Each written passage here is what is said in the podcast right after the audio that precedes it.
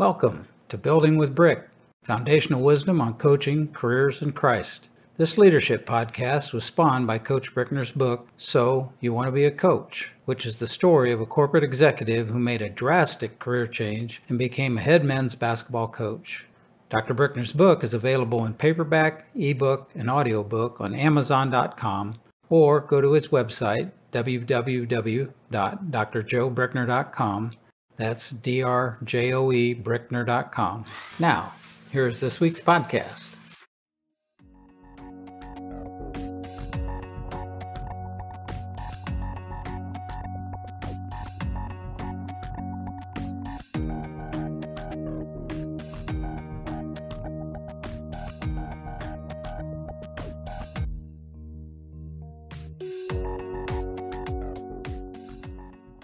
Welcome back to Building with Brick, foundational wisdom on coaching careers in Christ.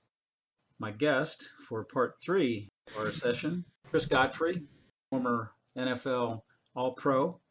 He uh, was a starting guard on starting right guard on the New York Giants Super Bowl team, Super Bowl champion. Chris, before the break, we talked a lot about football but I'd, I'd like to kind of change gears a little bit and start talking about your faith and how that influenced you.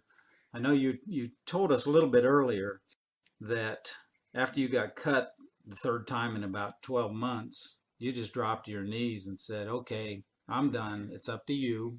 And, and the Lord responded. How about after that? I mean, was faith always a big part of your life? Well, I was born and raised in a Catholic family and went to Catholic schools. Very fortunate that my parents did that for me.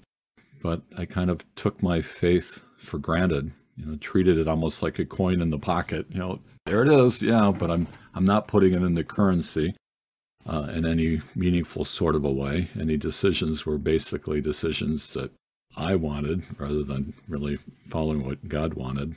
They're really taking that seriously it started to get tested in, in college when you're when I was faced with you know people living in different ways than I was accustomed to. And I think what I learned in college was in a good way ambition, right? All of a sudden, oh, your grades matter, right? And that was almost like a you know a point of honor that you get good grades or all of a sudden I'm really getting pushed athletically. There are other guys that are really big and strong and good football players too from other parts of the country. And um, was I just going to, well, how was I going to respond to that? And so I just worked hard, did all those sorts of things, but it was really still me. And God withheld from me certain things that a player played like I did could have enjoyed. Like I was having a career game in a Rose Bowl, and then I injured my knee early in the game right? oh gosh, would have won the first round.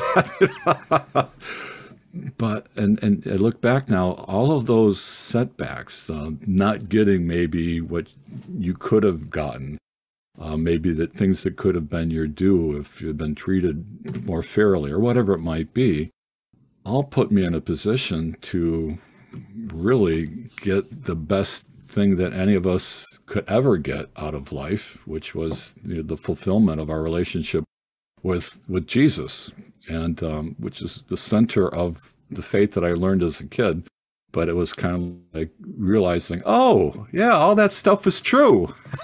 Imagine that. And so God, in His infinite kindness and goodness, brought me to my knees and um, made that happen. I had to choose it, but you had to be a dummy to real uh, not to choose our Lord and trying to do something different than what you've been doing because it wasn't working for me. And football, football, the intensity of playing sports and particularly football, use your body or your mind, everything, kitchen sink, and um, you, hold nothing back if you're trying to be successful. And as a guy, you give it your very best shot, and you keep giving it your best shot. It's not good enough keep looking for something else. And I realized then that something was missing. One of the things that uh, early on, after falling to my knees and saying that prayer and getting an instant response and getting the team back, getting my job back within the hour, that got my attention. But one of the um, a reading um, in the Bible that I'd start to read the Bible, said the Rosary, I'd go to Mass uh, during the week when I could. And I think this may be only on my day off. Had another kind of an experience that cemented the reality of my faith and the reality of God's closeness to me. But the one passage that just jumped off the page at me was Matthew 6:33. And it says, Seek first his kingdom and his righteousness, and all these things will be added to you. And that told me was I needed to put first things first, do things God's way, and all these other things, making the team, being successful, all of that will take care of itself. And it's really one of God's promises. You know, you do something for me, I'll do something for you. And so I tried to uphold my end of it as best I could. Not that I was perfect, but uh, I was trying really for the first time ever. And but for that, and when we came when we got these super Super Bowl rings after the '86 season, there it is. Okay, I I uh, actually put that again. Put that up there. all right, here we go. Where's the camera at here? All right, sweet. so this is a reminder to me that God keeps his promises. Matthew 6:33. All these things will be added to you. And I'm not saying that everybody's going to get a diamond Super Bowl ring out of the deal. Okay, but we'll get the sort of thing that we need to be the persons that we were created to be, to be happy, which is what we're all after. And without a relationship with God, we're not going to be there. We're going to find that even Super Bowl rings wear off after a while. Yeah. How many seasons is we were we were Super Bowl twenty one? What are we up to now? Fifty something. oh, you want a you want a Super Bowl? Oh, ho hum, right? and and unfortunately, you know, people kind of find out that you know Super Bowl rings carry you so far. Maybe you can take you as far as opening a nice restaurant in your name or car dealership. But even those things, they're fleeting. They fade too. Yeah. And what's what's left at the end of the day? Anyways, I, I experienced that um, that God keeps His promises. And Matthew six thirty three was something that I held on to, and it continues to rear its beautiful head in my life. Like, oh yeah, I got to remember that. Got to remember that. It still applies. We're still in the game here. Okay.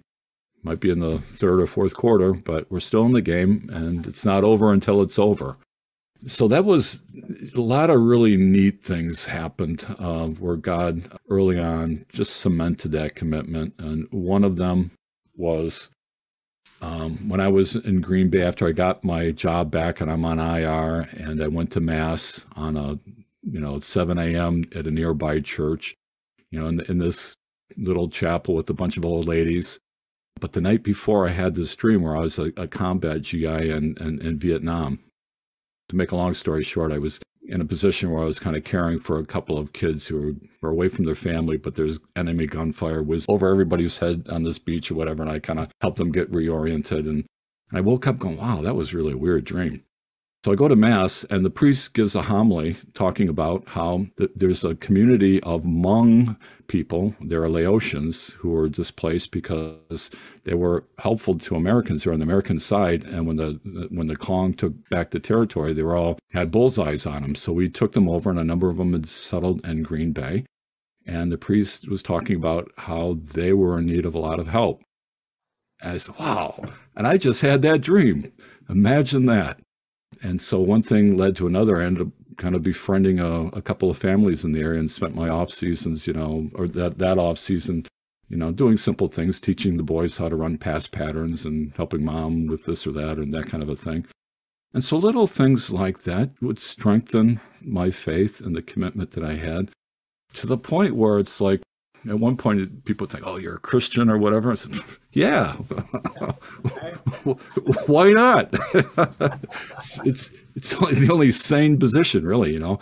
And I know early on, some of my buddies, you know, got, got mad that I didn't do some of the things they would like me to have done with them or something, or but they all turned out to be pretty strong Christians themselves later in life too. So God gets to all of us on His time. But um, yeah, so I don't I don't think anything un- unusual about it at all. In fact, the world has gotten to the point now where it's like, yeah, I'm a Christian. I'm doggone grateful for that, that I have an idea of what, what's going on and who I am, where I'm going, where I came from, all of those things. I'm not lost.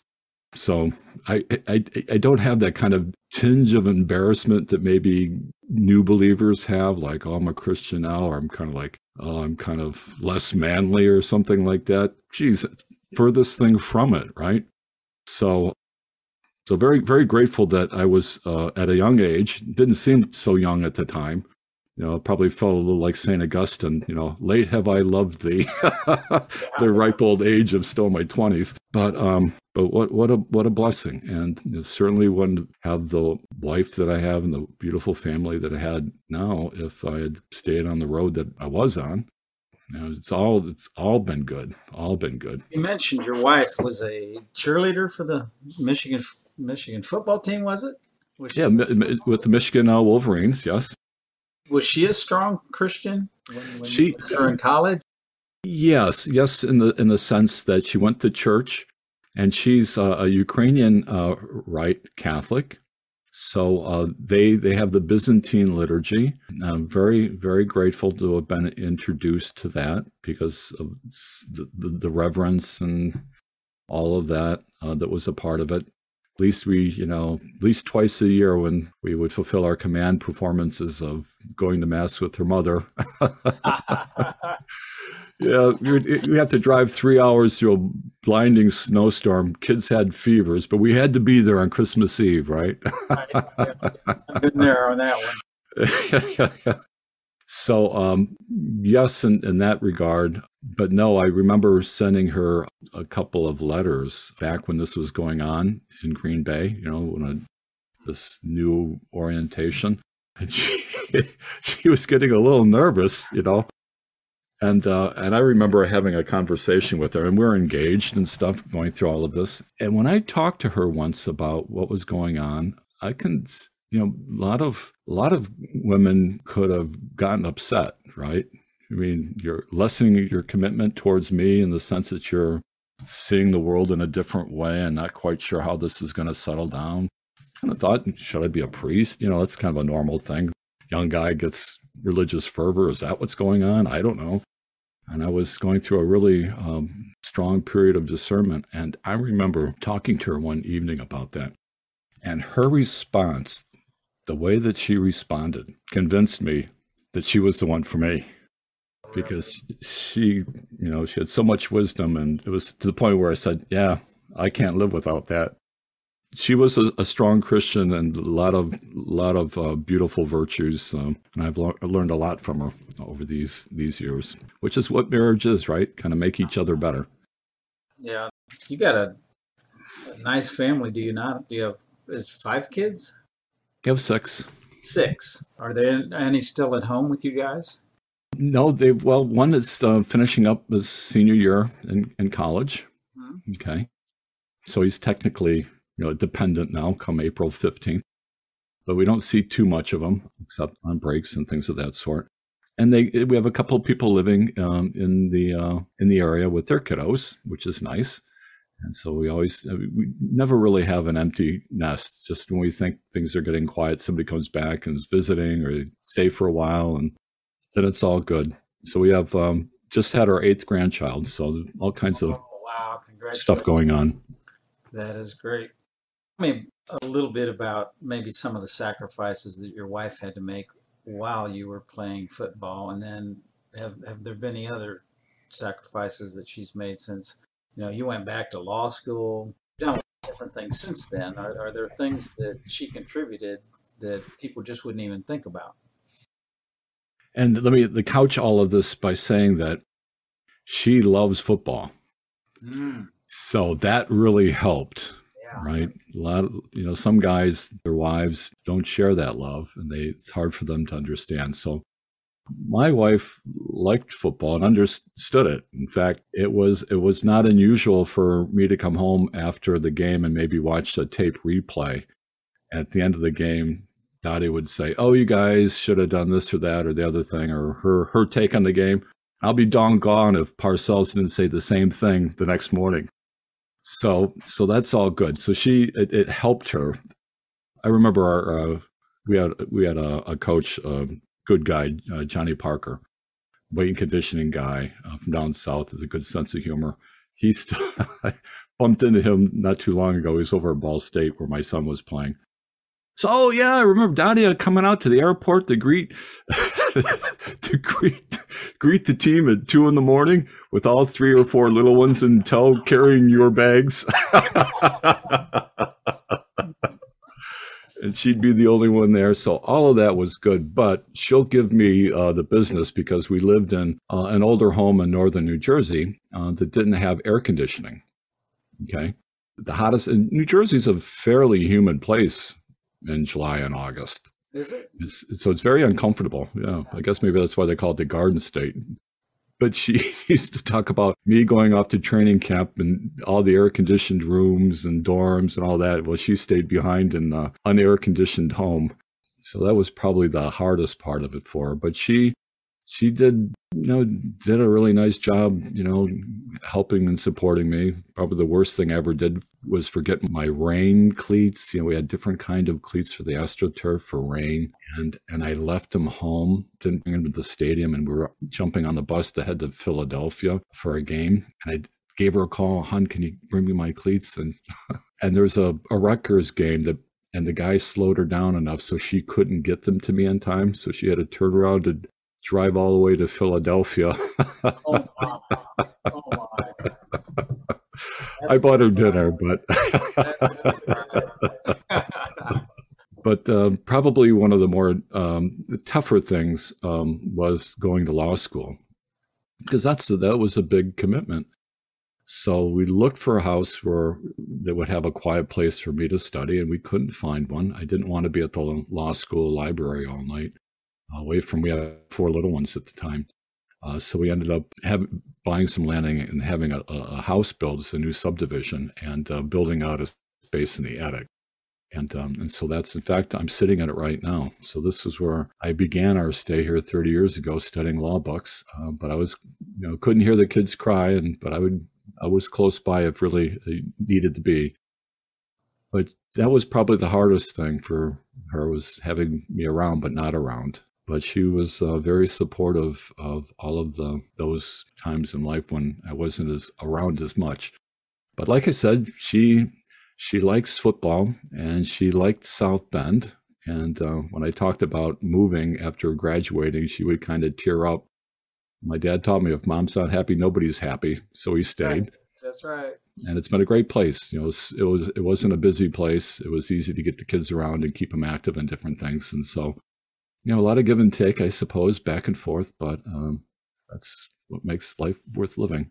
Well, I, I applaud you for, uh, you know, staying in a place. I mean, you could have gone anywhere after you got your degree, your law degree. You could have gone anywhere, but sounds like you put family first. And, and again, it was the right thing to do. Take the next right step.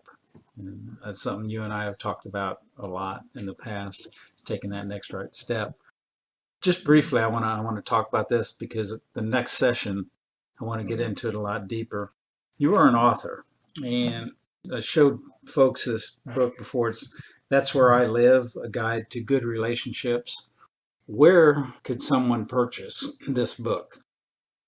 Oh, they could purchase it from us. Go to lifeathletes.org, the website.